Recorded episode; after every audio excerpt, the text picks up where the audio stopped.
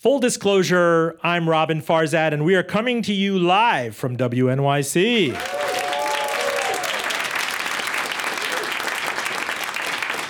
This is a dream come true in a year that's just full of dreams come true for me. My guest tonight, the Emmy and Peabody-winning Young Turks of Raconteur, the hit shop behind Cocaine Cowboys, the highest-rated E S P N thirty for thirties, The U. You've seen E S P N's The U. The U Part two broke. You've seen them on Bourdain, at Sundance, Tribeca. They wrote the intro to my book, Hotel Scarface, and they're not even twenty, uh, but they talk like they're sixty. Please welcome Billy Corben and Alfred Spellman.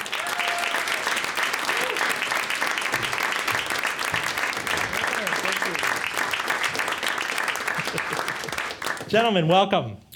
Thank you for uh, having us. First, I gotta pay the bills for the skills. Uh, tonight's special episode made possible by Health Warrior, makers of the Chia Bar, the one hundred calorie snack made with real ingredients and only four to five grams of sugar. I start every morning with a mango or apple cinnamon Chia Bar. You should also try their assortment of pumpkin seed bars and the peanut butter cacao protein bar. Mm-mm. Visit health warrior dot com for great discounts. And by Elwood Thompson's, my favorite hometown market at the top of Carytown in Richmond, Virginia, if you're ever in Richmond. Tonight's show benefits the Lulu and Leo Fund, founded by Marina and Kevin Krim in honor of the children they lost to violence. Their Choose Creativity curriculum helps children and families foster creative confidence and build resilience. And let us not forget our gracious host tonight, W N Y C. Please, a round of applause for everyone here. It was such a great, such a great part of my job in my years at Business Week, at Smart Money, that summer at the Times, getting to do W N Y C with Brian Lehrer and Amy Eddings. I'd have base camp across the street at this Dunkin' Donuts, and just, it'd be so exciting. You'd go on with Brian Lehrer, and it's like you'd have tri-county conversations with people. And, you know, somebody would call up, it's like, Farzad, is that name Arab? Are you an Arab? Are you with the Antifada? I was like, no, I'm not. I'm just a financial journalist. So thank you, W N Y C and the Green Space. I love this place, love this building, and it's really uh, generous of you to lose money on me. So, but having said that, Billy and Alfred, we're talking about media disruption uh, today. You guys, I profiled you for Business Week, was it ten years ago?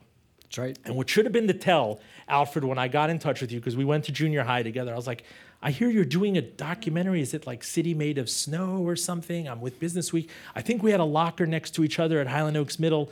Um, I'd like to profile you for Business Week, and what you said reflexively is, oh, great, my dad reads Business Week.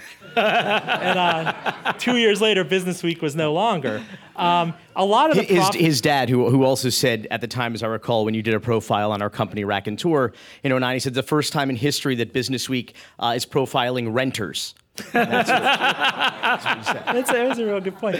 But you were really apocalyptic about the state of legacy media. You were talking about... If by apocalyptic you mean accurate. Accurate, yes. Yeah. Toot your horn, man, as much as you have to.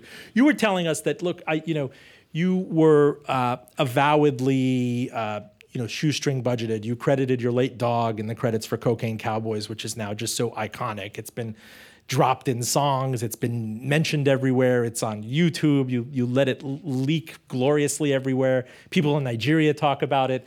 Um, what you what you predicted largely turned out to be true. I mean, these enormous conglomerates that just had overhead and overhead and hit-based motion picture budgets are are crashing and burning right now. And I remember we were shooting a film, uh, literally a film, on film, on Super sixteen in the summer of ninety-seven. Mm-hmm. And uh, we were working with a, a young director of photography who was uh, our age at that time, and who was a devout student of film and a lover of celluloid, I mean literal film, Kodak Vision, Super sixteen stock.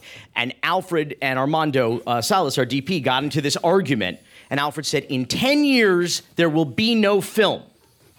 And he was like, that's nonsense. Of course, there's always going to be film. We'll be around. And literally, I think it was almost ten years to the day. Didn't they close, like all the labs closed down? Like literally on this on that day, ten years later, it was it was insane. I I, I don't know that that that is. Uh, well, that and, is... And, and we also, we were both born in seventy-eight, so we graduated high school in ninety-six. And so when we graduated high school, I mean, you know, everybody had cable television.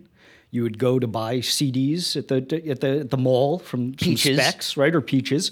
Uh, you know, you'd go to the movies on the weekend. It was only a year later that the you know Titanic came out, become the highest-grossing film of all time. And when we had our first professional break at Sundance in two thousand one with our first documentary, Raw Deal. Um, you know, the audience that we cared about was eight acquisition executives from the major independent film distributors, because they were the gatekeepers. If you couldn't get one of them to buy your film, you weren't going to be in theaters, you weren't going to be in Blockbuster Video, remember Blockbuster? Uh, you know, you weren't going to be able to get your film distributed. And so, you know, for the first, we've gone through kind of four incarnations of our career at this point now, having been doing this for seventeen years. We started at Sundance, selling films to, to distributors. Uh, then we caught the D V D boom, the end of the D V D boom with Cocaine Cowboys. The D V D came out in January of two thousand seven and sold tonnage for a, for a documentary. Um, and that, we really made our mark with that. And then with the Great Recession, the D V D boom collapsed. So then we started doing T V commissions, which luckily right then the E S P N thirty for thirty series had just begun. And uh, during the Great Recession, that that That program became essentially the full employment, the TARP for independent filmmakers, because they put thirty filmmakers to work in the middle of two thousand eight, two thousand nine.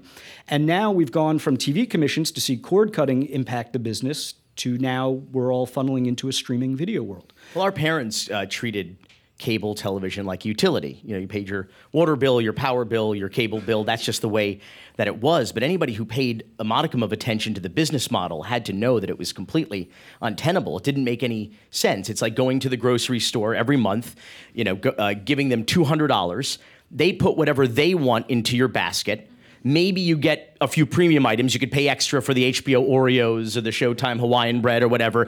And then you go home with this basket and you throw out ninety plus percent of it, because those are the ch- channels you never watch, but that you're still paying for. It never made any sense. Like, you wouldn't do that with with, with anything else. I'll, you know, you, you'd want a la carte, obviously. And so the business model never made Uh, never made much sense, and now it, it's catching on to. But here's where the deal: you're still in this date, uh, in this day and age of cord cutting, twenty seventeen. You are still beholden to the Time Warner Cables and Charters and Cablevisions, and uh, they don't even call it Comcast anymore. They call it, you know, Xfinity. It's Defi- like a bad define word. Beholden, though. You have to. We're more you beholden have to, buy to Netflix. A, you have than... to buy a fat pipe from them. You need a Wi-Fi connection, right. and yeah. with net neutrality, I mean, we don't want to get into, you know, Wonkville here or Technistan, but if they have their thumb on that pipe, if they can throttle you when you're watching, when you're binging something on Netflix, you're not exactly a free agent out there, able to co- cut cords and, and go anywhere on the internet that you'd like.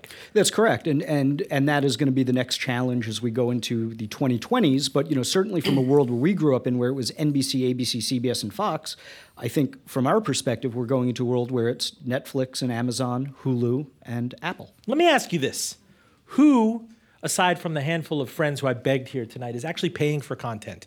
I, I mooch off my brother's uh, Spotify subscription. He has a Netflix subscription that he, you know, he shares a password with for me. Like, where do you see examples where people are actually going a la carte? Most of them didn't even pay content to be here tonight. Yeah, I know. This is like, Content, content is free. Amazon Prime is throwing it in for free. I mean, they're bundling this stuff. Well, I don't it's know. Not, of, it's not I for mean, free. You're still you're paying for the Prime. But really, you know it's what? Included. That's a sprig of parsley on the plate of the Amazon Prime. I'm buying Amazon Prime for the shipping advantages. That's correct. And and as and as somebody in the content business, that is the biggest concern I think about Amazon, because at least with Netflix, you're paying for content. You value it. It's ten dollars a month, nine dollars, whatever your, your subscription is.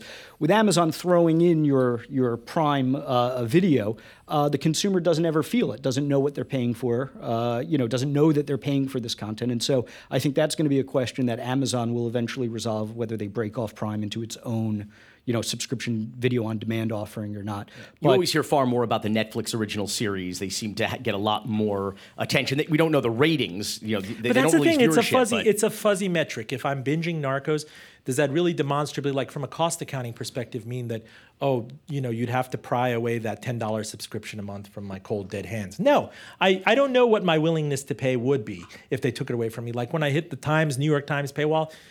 What I'm asking you about right now is kind of login fatigue. When you talk about this long tail environment and we're all free agents and cord cutting is happening, and whether it's the New Yorker, the Washington Post, or H B O Go, H B O Direct, or Netflix bundled with your T-Mobile account, how many logins do you have to have? How many places want to ask you to pay it a la carte versus a Time Warner Cable, which would stick you with a one hundred twenty dollars bill? Well, that's that. We're going to find that out pretty soon, because, I mean, essentially now, if you look at, at millennials who have never had cable television, who have a Netflix subscription, they probably, you know, maybe have an H B O Go subscription or use their parents', you know, login or whatever.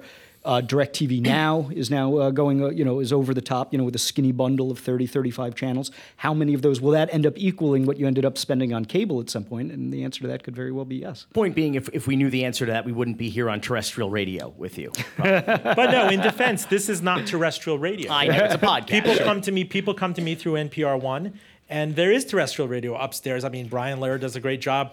They are the, a lot of these stations in my world are pledge drive dependent, mm-hmm. and they're hitting up fifty and sixty somethings for money every month, where millennials just are not listening to them. I know millennials who I do talk to who are passionate about something like a This American Life or an All Things Considered, want to have a relationship with that show, want to earmark the dollars directly to that mm-hmm. show. They don't want to go through kind of this feudalism of, uh, right. of a member station.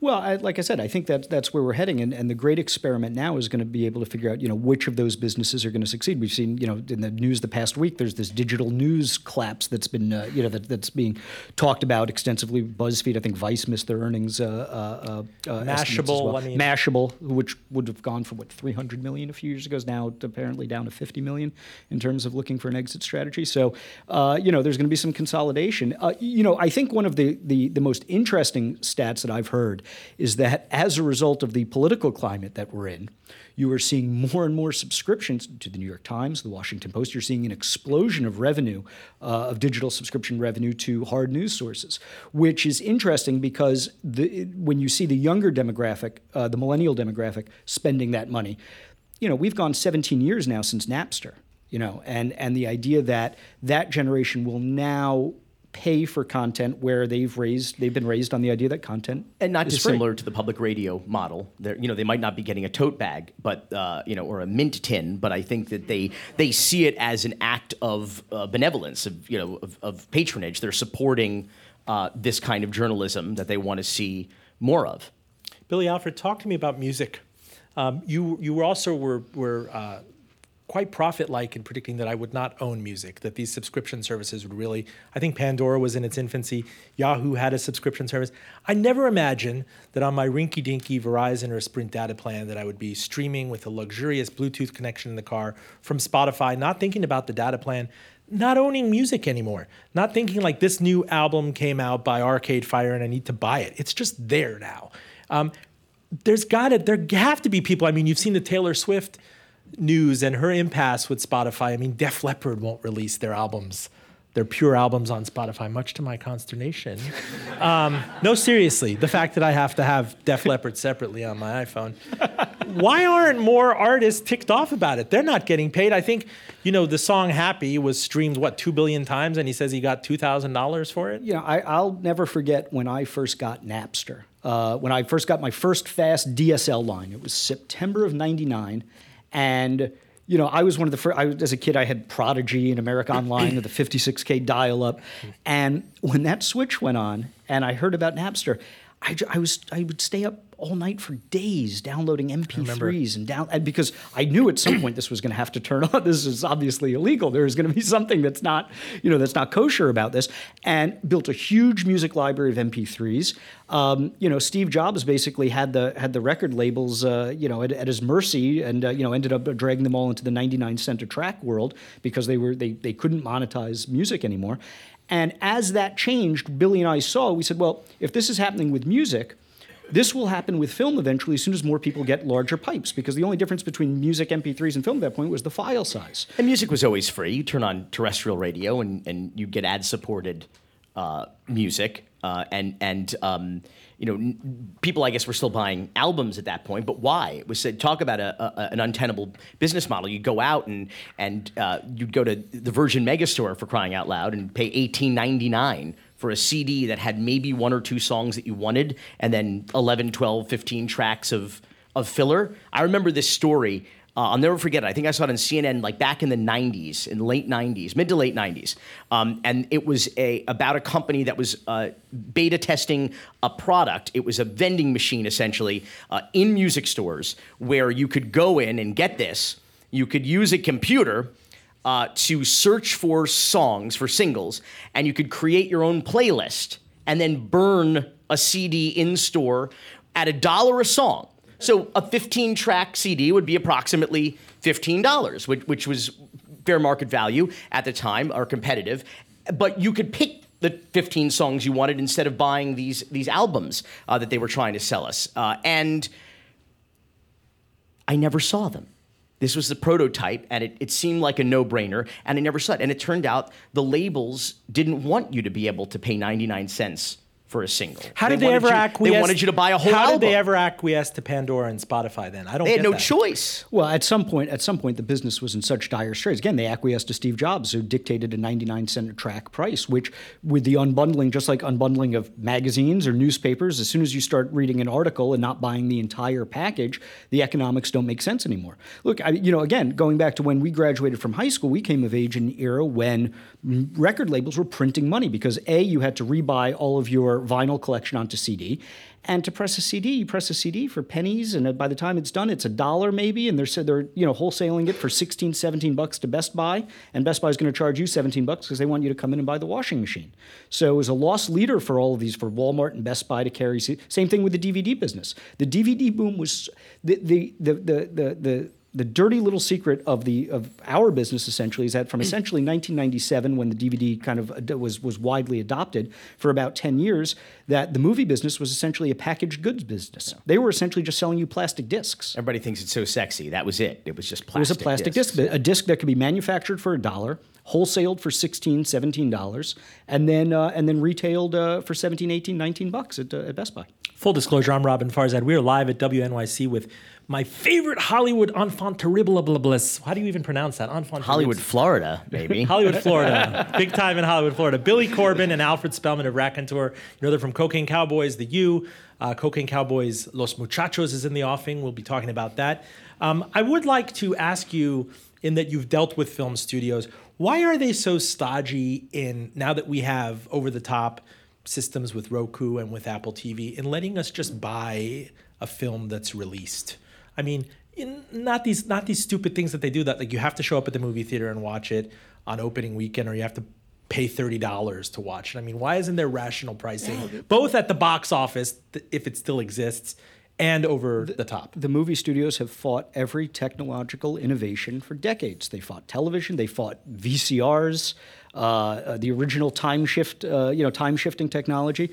Uh, the studios are just not equipped to to to be nimble enough Uh, to move quickly. And the, again, the D V D boom was was raining cash on the studios. And, you, you know, the idea that, you know, in two thousand three, two thousand four, they're three years into Napster at this point, the studios were still making a ton of money in D V Ds, and so they didn't, they never shifted their, their model. I don't get it still. I mean, the writing is all over the wall. I mean, this is a... Yeah, at this, this point, it's, a, it's the it's the dinosaurs cursing the meteor as it hurtles towards the Earth. Okay, but really they still they yeah. still subsidize, I mean, disastrous movies. You still see one hit for every five or six bombs. How is that still happening? But enough about the D C universe. I'm sorry. Could those movies get any crappier? I'm sorry. I mean, it's just it's just the reality. Well, the, the Murdochs want out of the business now, right? They're talking about selling off the Fox. I mean, Time uh, the Warner Fox sold. Time Warner. You you forget the big conglomerate that made the mistake of trying to shack up with A O L at the turn of the century is selling to what it would deride as a fat pipes provider. These guys in Texas, which certainly, I mean, I don't know how you get your heads around that. I mean, if if people are going to increasingly bundle the fun content with a wireless plan, if that's what A T and T's goal is here, to kind of to attack that onto your bundle. Which business, which which one of these mergers has ever succeeded? These, whether it was A O L, Time Warner, which one of these has ever worked where you bundle together the content company with the technology or the distribution platform? It, it hasn't worked. Uh, you know, I guess maybe Netflix would probably be the the, the best example of, of of somebody who kind of figured it out, but we don't really know because. But they're not in. They're not selling the pipes. They're not selling. That's true, that. but but the te- but building the streaming technology. Mm-hmm. Uh, uh, you know, they went overnight from essentially a mail order company to a technology company, uh, and added on to that a layer of content creation. And you know, how successful has the content creation part of it been? Well, we don't really know because Netflix doesn't release ratings or viewership, uh, not even to agents, talent. You know, nobody knows how how your particular show or, or movie performs on Netflix. Um, so, you know, I, I guess they seem to be successful. They're certainly taking on a lot of debt to uh, to continue funding the content initiative, and I guess we'll see if that ends up becoming a, you know, a, a, a profitable business going forward. On Wall Street, increasingly they talk about these huge content uh, players right now as the FANGs, uh, you know, Facebook, Apple, Netflix, Google. Mm-hmm. In many other circles, they break it out as the four horsemen of tech. We've certainly seen that again at the turn of the century. But what is your impression of Facebook? How do I mean, this is streaming on Facebook Live. I don't pay Facebook anything. I mean, occasionally I'll run a, a an ad promotion. It doesn't move the needle for me. Did you say hi to everybody in Russia? Yeah, I mean, are people watching it then? I know, but W N Y C is also streaming it at the same time. There was that, uh, not Periscope thing. Peris- I don't understand. I mean, is, is has has effectively all of advertising been sucked into Facebook and Google? Oh, absolutely. And, and you know, I think that's what we're seeing with the news about BuzzFeed and Vice and certainly local newspapers. Uh, you know, if you expected to build your advertising business on the back of Facebook distribution, Uh, you know, I, I think there's a lot of people who are questioning that now. Um, and there's going to be a lot of consolidation. Uh, uh, a lot of these news, these digital news startups, they don't, if you're depending on digital ad revenue, I, it's hard to imagine a, a, a future in there. But you see, Facebook advertising, very, very effective. Advertising. I mean, you saw the, I won't say the implosion, but the uh, falling on the sword of the biggest magazine company, publicly traded magazine company, Time Incorporated today, which sold itself in a bit of a take-under to Meredith. Um, you know, it, it had been unceremoniously kind of kicked to the curb by the conglomerate Time Warner several years ago and really struggled to reinvent from print to digital. It kept coming out and saying we're digital natives now, we get video. When Mashable was hot, it was doing what Mashable was doing. When BuzzFeed was hot and sponsored content and native advertising, and that just didn't work. Yep. And I read something today by Joe Nocera, who was f- for a long time at uh, Fortune magazine. It was one of my favorite bylines there. He's like, if you, one of the problems with this industry, and by the way, I came to New York seventeen years ago wanting to get a job at Fortune, wanting to get a job at Time. I think it was on the tail end of the drink cart, you know? Like, they, they had expense accounts and everything. There was the thud factor. Time magazine was so thick. And he said back then it was, there was this like this last hurrah for print advertising, and they hired all these people, and that made them even less capable to innovate, and they died sooner. That was after your years spent at the at the peep shows in Times Square, where you, where you Good were working. Good point. Point taken.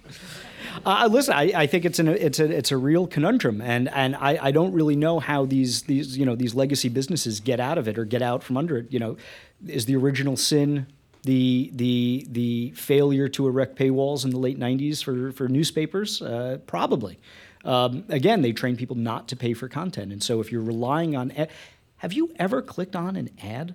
A banner ad? No. And Has anybody here ever that. clicked on a banner ad? Ever? I've clicked on a banner ad. I, I don't think I've ever been converted necessarily to a buyer I, I, as, I don't after under- clicking on a banner ad, but I, I don't I've understand the business. I love how these two guys end up going off on their own parenthetical side. They're like they're like just, two old men in Miami Beach arguing just, on a park bench, and that's why I thanks, love Thanks, Robin. Them. We'll take it from here. I'm wondering about this, this chair for Elijah over here is what I'm is what I'm wondering about. That is Elijah's chair. Elijah will step up shortly. Yeah, I I guess.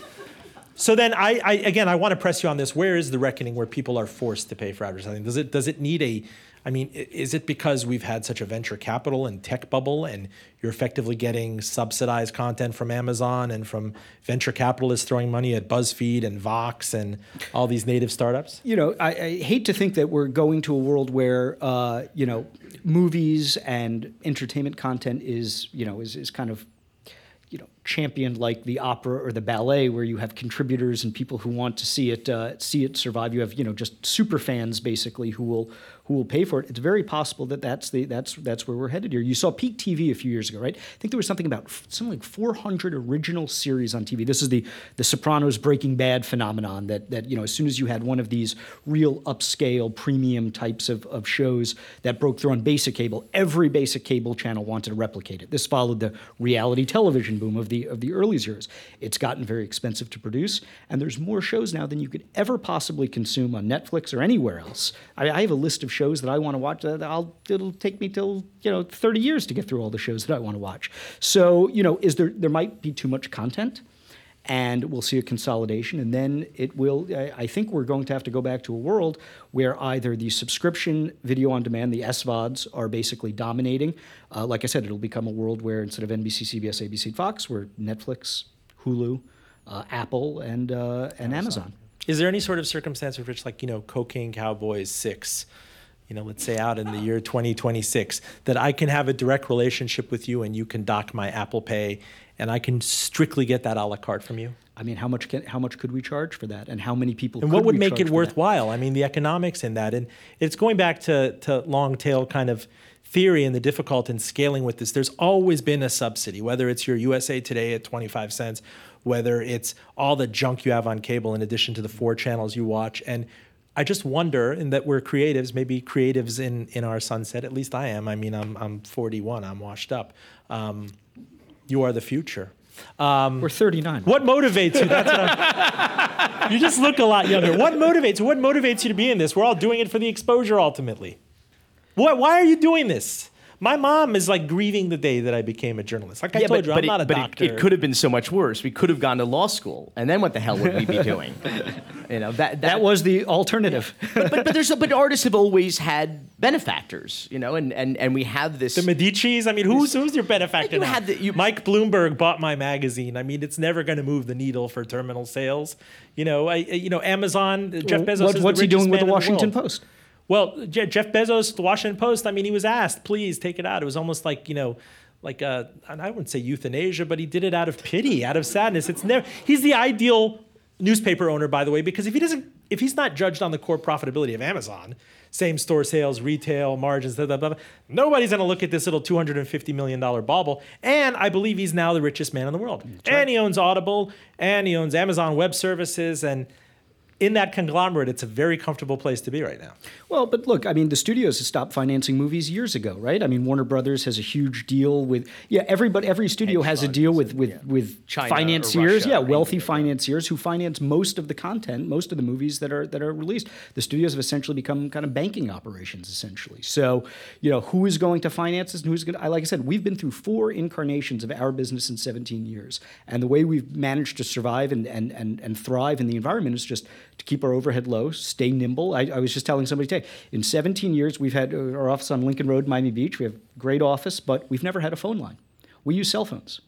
So, you know, we've in seventeen years of operation, we've never had like an office. Do you drive Lyft on the side? Are you amenable to that? Listen, we've we've managed, we we keep our overhead low and we stay nimble and we take advantage of opportunities as we see kind of the changing, like I said, the changing model.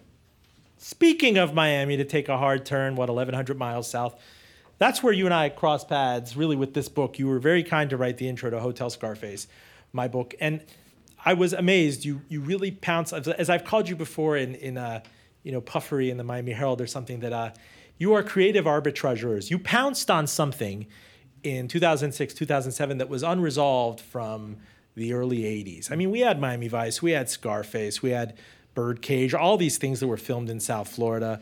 You know, Brendan Tartikoff and thirty Rock and Burbank, and everybody had their takes on it, but you got to the nitty-gritty. I mean, I've never seen such a cross-section of people that said, wow, you have to see Hotel Scarface, or, or C N B C syndicates it. And I remember I was doing a profile of uh, farmers who were selling gas rights, uh, you know, to, to drilling companies uh, deep into Pennsylvania. And they're like, you're from Miami, have you seen the Cocaine Cowboys? I mean, It's it's just it's just everywhere, and to look back at ten years, we'll we'll, we're, we'll be in, in some city somewhere, and, and we'll get into an Uber or a Lyft, um, and uh, they'll say like, oh, where you, where y'all from, and we'll be like Miami. Like, have you seen Cocaine Cowboys? And we'll just like, I'm like, no. And and they'll just like, we'll spend the car ride with them telling us, pitching Cocaine Cowboys uh, to, to us. Yeah. Yeah. At the, at the time, it was really just, we had gotten back from Sundance. We'd made our first doc. We'd made a big, we were the youngest filmmakers ever invited to Sundance, the only ones ever from South Florida. And everybody says, are you guys going to New York or L A? The agents were calling. We said, we want to go back to Miami, to our hometown,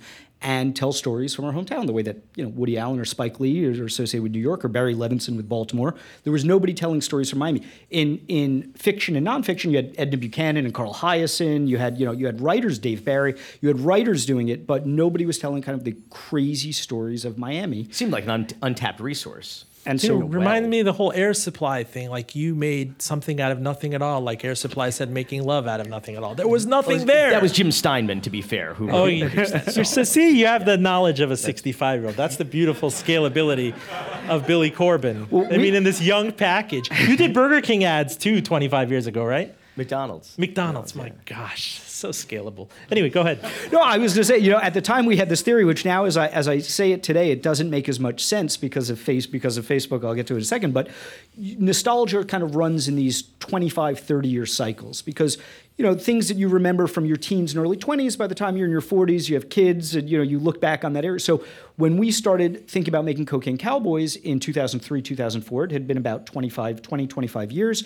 Um, Grand Theft Auto Vice City had come out and become the biggest video game of all time, best-selling video game of all time. Uh, Michael Mann was finally talking about doing the Miami Vice film, the long-awaited Miami Vice film. And, you know, it takes one episode of M T V's Cribs to know that Scarface had become this iconic cult classic. Re-released like thirty times. Re- and at the time, you, we had heard that Universal said that uh, Scarface on D V D outsold E T and Jurassic Park combined. And yet my book won't sell. Why? Why? So we Make said, me a bestseller. We said, let's go te- let's go do the real Scarface. And so that's what we set out to do, is kind of find these guys who had gone to prison, gotten out, uh, you know, after all this time, and might be willing to, to share their stories. And we set out, we, we were very kind of specific in our mission. We, we, we didn't want to make documentaries. We've never wanted to make documentaries. We always look at documentaries as, you know, there are subgenres of documentaries, and we called Cocaine Cowboys a gangster movie. In fact, when we brought it to Tribeca, we got an offer from Mark Cuban's Magnolia Pictures, Tom Quinn, who we've done a bunch of films with since, came to us, and we said, look, if you merchandise this at Best Buy in the special interest section where D V Ds or documentaries usually sold next to Pilates videos and special interests, we're not going to sell anything. But if you merchandise this as a gangster movie, we'll be able to sell some units. And so sure enough, Best Buy put the D V D in the action section, right between Con Air and Casino Royale. And uh, and Best Buy was calling Magnolia. They put their first order in the first quarter. The second quarter, they increased their order. The third quarter, for something like six straight quarters, Best Buy increased their number of what orders. What kills me is you were never bothered by the fact that this was appearing on cheap burns in the Carol City Uh, it was the greatest market. thing that ever happened to you us. You were you were so happy that it was appearing. I wish we had thought markets. of it. I wish we had. I wish we had leaked it on. And purpose. It was on YouTube. I mean, you could get it all on YouTube right now. You don't care if people download it. Did you ever make money on Cocaine Cowboys? What What's your line, Bill, about a cult classic? Oh yeah, Cocaine Cowboys is a is a cult classic, and the definition of a cult classic is everyone has seen it and it hasn't made any money. That's that's Cocaine Cowboys. But, but listen, it, we, it, it it it it launched our careers essentially. The bootleg market did. You know, people don't bootleg crap that they don't like. They bootleg stuff that they want to co-sign, that they want to own, that they want to recommend to other people. And so, you know, this was the mistake that that the recording industry made. They started suing their biggest fans, who were people who were uh, collecting, consuming, and sharing their product. They started targeting them for piracy. And we said, why are we going to go after our biggest fans, who are the people who were embracing our work and and sharing our work? And uh, it just seemed... It just seemed a misguided uh, effort. You know, it seemed like these, th- there was this whole community that was out there screaming from the rooftops that people should. It was viral before there was streaming video. It was viral in the in the bootleg uh, market, and people in the local hip hop community in Miami were sending it to friends all over the country, and it just it blew up. And and who wouldn't want that? And and then we had fans who were suddenly cooler than we were. You know, like Janet Jackson and Pharrell and, and D J Khaled and, and all these, and Pitbull and all these people are like, oh, I love your movie. And they could like quote dialogue from it. And, and Janet Jackson talked about how um, she, uh, uh, uh, uh, her boyfriend at the time came, showed up in the middle of the night, like five, six o'clock in the morning, and said, You I you have to see this. And she thought nasty, someone nasty boy. Well, she thought someone was was sick or had died. She's like, is everything okay? Yes, you have to watch this. And and he hands her a D V D R with a little Sharpie written Cocaine Cowboys on it. And she said, I watched it twice. She put it in the D V D player around six, seven a.m. and she watched the movie twice, and, and and it was like, what are we gonna do? We're gonna sue Janet Jackson for you know boot, for buying a bootleg of our of our. What's movie? It like to watch it on C N B C when it's kind of clean, you know, sanitized to the language? Well, I always wondered what the what the first C stood for. Now we know it's cocaine uh, and C N B C, because like for a while it was like on an endless on an on endless, an endless loop. loop. It was. It was bizarre, but what's interesting about about the doc is when we first set out to make it, my grandfather, who uh, uh, uh, made his bones in the real estate business post-war in South Florida, particularly Miami Beach, uh, when we were talking to him about the project, which was originally titled City Made of Snow, as you mentioned earlier, um, the thesis statement of the doc was essentially that the cocaine boom uh, in, in Miami in, in the nineteen eighties um, helped, cre- helped build the city. And in fact, I, I often refer to it Uh, as the only uh, real-world successful uh, case study of Reagan's trickle-down economics. at work. I don't. It was the cocaine boom in Miami, um, and we have the uh, the narco dollars that that bled into or trickled down into infrastructure uh, to credit with the skyline of Miami. My grandfather said, absolute nonsense, total rubbish. That's a non-starter. It would have happened uh, anyway, or irregardless, as we say in Miami. Um, we we say that because we're irrilliterate. Um, when I say it, though, I'm being ironic. Um, but uh, he said that's totally not true. And then Cocaine Cowboys came out.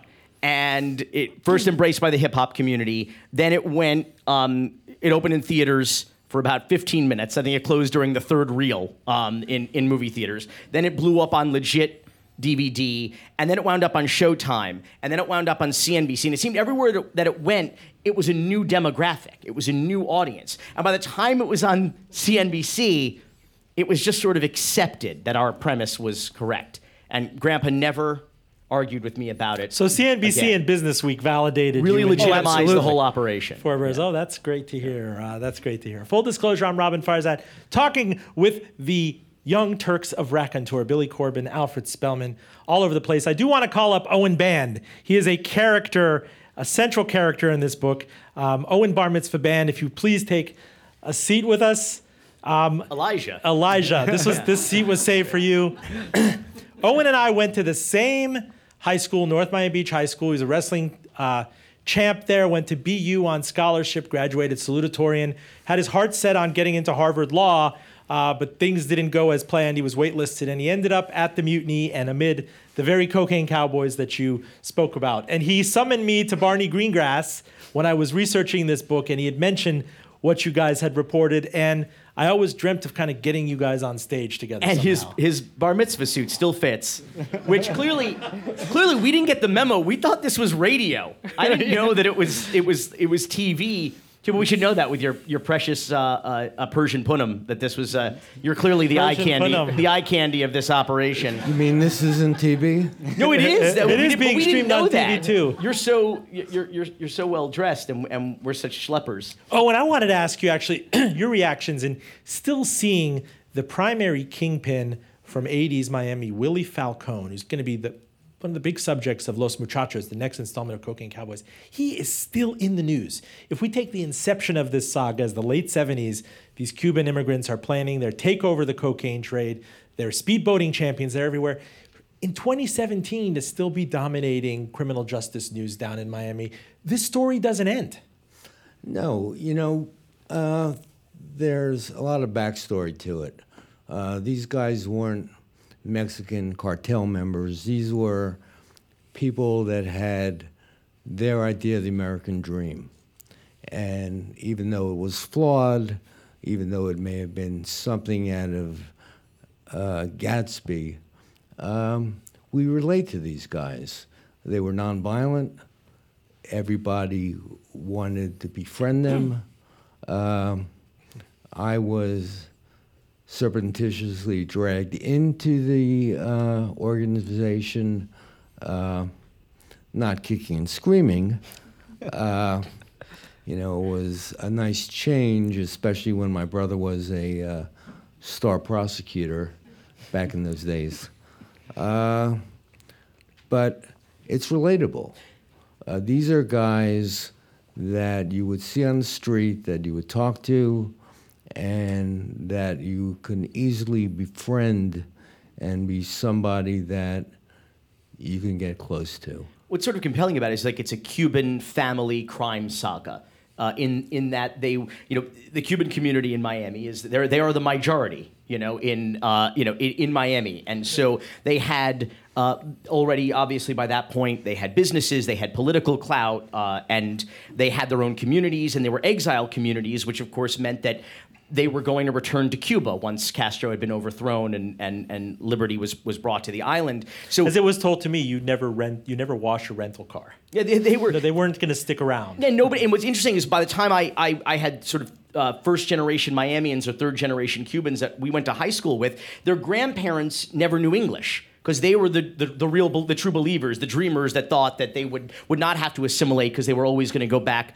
uh, to Cuba. So there's a real uh, th- there was a real sense of community, I think, in the story of Willie Falcone and Sal Magluta. They were known as Los Muchachos. They were known as the boys. Everybody knew them uh, as world famous, uh, world champion offshore powerboat racers. But everybody in Miami also knew them to be Uh, drug runners and, and some of the most successful drug runners, but that was kind of okay. It was socially acceptable uh, at, at the time. And I think that's also something to remember about the culture in Miami and the culture of an immigrant community who believed that that even that industry was part and parcel of the American dream by, and, and by any means necessary. And it's fascinating. Alfred was doing some digging in one of the society magazines in, in Coral Gables, Selecta magazine, and he found Uh, mid to late eighties stills of Willie Falcone, the biggest kingpin, rubbing shoulders with Jeb Bush and his wife at one of the the clubs that that came after the mutiny, you know, in Coconut Grove. I mean, these guys were way out into the open, and what's amazing to me is it culminated in this manhunt, and suddenly the noose tightened and everybody was after him.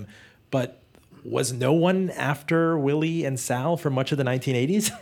Well, I mean, there were the charges pending in California, uh, but people in Miami, in terms of law enforcement, saw them, and if they didn't benefit directly from them, uh, they watched the organization for other people to get arrested. The reason I think I was never touched uh, was because I had a low profile. I wasn't thumbing my nose in anybody. Uh, I could hang out with Willie and Sal. I could hang out with other people of that generation, but I wasn't a threat. I and, and as we established, your brother was an assistant state attorney, for crying out loud, in Dade County. Well, that's a whole story. uh, you could see that in my memoir, hopefully. There's an agent somewhere in the room. But, uh, you know... Well, Willie and Sal were first arrested in nineteen seventy-nine in, right. in Miami-Dade County, and they were fugitives for essentially, you know, twenty years almost uh, after that, or you know, and, and and as I said in the book, what's amazing to me is their original pursuer, the Ahab in this, was State Attorney Janet Reno, and their ultimate pursuer at the turn of the century was Attorney General Janet Reno and the Justice Department. And now that Willie got out of jail in the summer, in June, having served twenty seventeen his, of this year, having served his time. Justice Department wants to deport him to Cuba, which many in the exile community say to me is a fate worse than death for him. Uh, it's tantamount to a death sentence if, you know, this is a person who raised money for anti-Castro causes. I just want to go back to something that you, you said before about how were these guys operating in Miami. And, and a, a, a very high-profile criminal defense attorney, uh, a buddy of ours in Miami, told us that um, if you get accused of a crime, the place where you want to go to trial is Miami. You want to go to trial in the Southern District of Florida federally because jurors in the Southern District of Florida are much more permissive in terms of criminal behavior than practically any other district in the country. And that's the result of living in a border town, a place where people come and go and, you know, co- you know, move in, move out. Some say, some don't. But that essentially is kind of what gave rise or the, or the ability for these guys to operate so out in the open was that there was a real lack, and there still is a real lack of respect for law and order in South Florida. And, and, and the ability to uh, reach out to, pay off, and corrupt, not one, not two, but three different jurors independent of each other during their sensational uh, federal trial. And it goes back to the, the old saying that I'm fond of, uh, which is that Los Angeles is where you go when you want to be somebody, New York is where you go when you are somebody, and Miami's where you go when you want to be somebody else. So it's always, few, always been a sunny place for shady people. A sunny place for shady people. In the few minutes we have left, let's talk about our hometown in the here and now. I do not recognize that skyline. I thought it was going to be down for the count for a decade um, uh, in the subprime crisis. I mean, you go out on a boat at night and you look at that skyline in two thousand eight, two thousand nine, it looked like it was cored out or a neutron yeah. bomb went off. And it came back with a vengeance. Venezuelan flight money, Brazilian flight money. I mean, I was down there after the hurricane. Money laundering. Money laundering. I mean, it's the hot money and money laundering capital of America. And after Hurricane Irma, I was asking all these people in these newfangled condominiums, like, aren't you worried about climate change and sea level rise and everything? Nope, it's uh, we're not even there. The first, it's not going to hit the first three, four floors. The building buys flood insurance. They'll call us in Buenos Aires if they're, anything they're, happens. They're now building the lobby on like the twentieth floor with a marina up there too, just waiting. Just, just like the architectonic building. What the hell is that? Is that a marina up there? And it's it's it's crazy. I mean, back in my day, part of town was called Sunny Isles. Now it's Little Moscow. You know, parts of Miami are now called the Upper East Side, Midtown. Uh, for the first time in my life, I felt like a real, real outsider there when I was there last week. Well, uh, after the Great Recession, I mean, living through the Great Recession in Miami was a wild experience because I don't think it was any mo- anywhere in the country was in sharper relief than just the desolation of Miami. There was nobody on the streets in September, October, November of two thousand eight. It was a real ghost town. And you're right. I mean, everybody thought we're you were to absorb all this inventory of brand new condos can be ten, fifteen years. Um, and we and, were ground zero. I mean, you could go, you know, to the Washington Mutual drive-through, and your dog could get a mortgage, you know, uh, prior to that. I remember interviewing somebody well prior to The Big Short uh, who was in the mortgage business down there, and he said, man, we were... We were down here setting the fires, and Wall Street was trying to read our smoke signals. Like, and and the uh, F D I C had to open a, a branch in Florida just to deal with the bank closures, and it was really it was really ground zero down there. It was, uh, and I remember we were working on a documentary called The Ponzi State uh, at the time, and we were hearing from realtors that the way that people were saving their condos from foreclosure just to be able to afford the maintenance was that they were renting out these brand new, gorgeous, high-end, never-lived-in condos. Beautiful views. For porn shoots. The porn industry in Miami became a huge interest yeah. and and, and, and subsidized and really kept a lot of people afloat. And grow houses right. were also indoor and, hydroponic. And of course, we were ground zero for the pill mill epidemic in South Florida, and which the is, opioid crisis, which, which comes given full circle to, to this. The opioid crisis. After all, it is the it is the pill mill and healthcare fraud capital of. Well, it has uh, to be. We ha- you know, Florida is just a, it's a hustle economy. We we subsist from hustle to hustle. We have no indigenous industry. As Carl Hyacin says, all we produce is oranges and handguns um, in the state, uh, and we just sell sunshine. You know, it's it's a total so it's a total hustle. So when you have uh, something like Medicare fraud, which is I think a significant percentage of our of our economy uh, in in the state, you kind of have to let it. Let it go for a while, because how how the hell else are we making money? The premise of Ponzi State was interesting. Is not only is it, uh, you know, are we the headquarters of the capital for all major Ponzi schemers, beginning with Charles Ponzi himself in the nineteen twenties, coming all the way to Bernie Madoff, you know, pillaging in in, in Palm Beach. Uh, but you had. Uh, you have an economy where, since the mid nineteen fifties, with the advent of Central A C and D D T to kill the skeeters, which made South Florida mosquitoes li- livable year-round, um, we had, on average, one thousand new arrivals to the state every single day. Every single day, one thousand new arrivals. Now, what did they do once they got there? Some of them on fixed income, Social Security retirees, but other people would go into real estate, construction, hospitality, hotels, restaurants, all businesses designed to attract tomorrow's one thousand new arrivals. And then two thousand seven, the year before the Great Recession, we have the first net population decrease in the state of Florida, and the economy collapses. And Gary Mormino, this uh, e- e- economist at the University of uh, South Florida in Tampa, said that's the Ponzi scheme. The state of Florida economy is a Ponzi scheme. It relies solely on influx of new investment, new money, new revenue. Otherwise, it can't sustain itself. Is South Florida, you talk about sustainability, and, and close us out here, ideally on a hopeful note, is it going to be able to beat back the Atlantic Ocean? Oh, God. I mean, there a are days now note? during King Tide where you can go inland two, three miles. People bring plastic bags into their cars to put on their sneakers because the sewers, the drainage systems are gurgling up. I think it's hopeful if you live in Hialeah, because that's going to become waterfront property at some point uh, inland. Uh, you know, if we have to rely on the political leadership in South Florida or at the state level to steer us out of this crisis, we are going to uh, all have to get uh, fins and snorkels. Yeah, and this is what's, you know, Florida, the Florida of today is the America of tomorrow. And we've already experienced this C E O form of government with uh, with Rick Scott, this this privatized, subsidized, brutalized form of of government that could completely, that, that is decimating the state and, and, and soon decimating, you know, Washington, D C. We've exported that via, via Florida man president.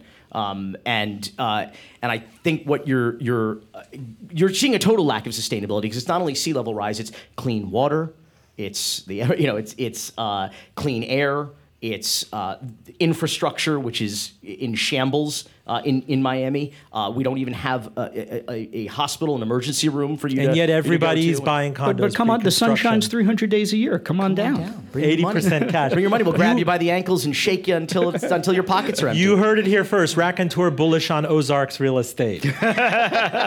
Billy Corben, Alfred Spellman, Raconteur, Owen Bann from Hotel Scarface. Thank you so much for joining us. Thanks tonight. for it's having me. It's a privilege Thank you, Robin. and an honor.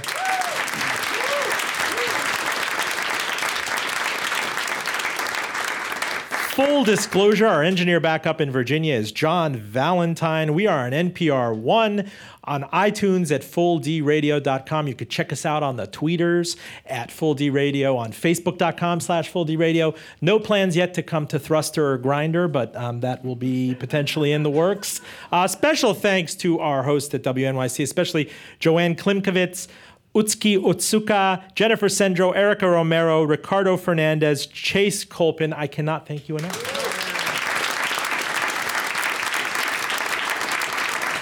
Full disclosure, Brooklyn bound, Bronx bound, express train, local trucks down, clear the closing doors, please. Ding dong. I'm Robin Farzad, back with you next week.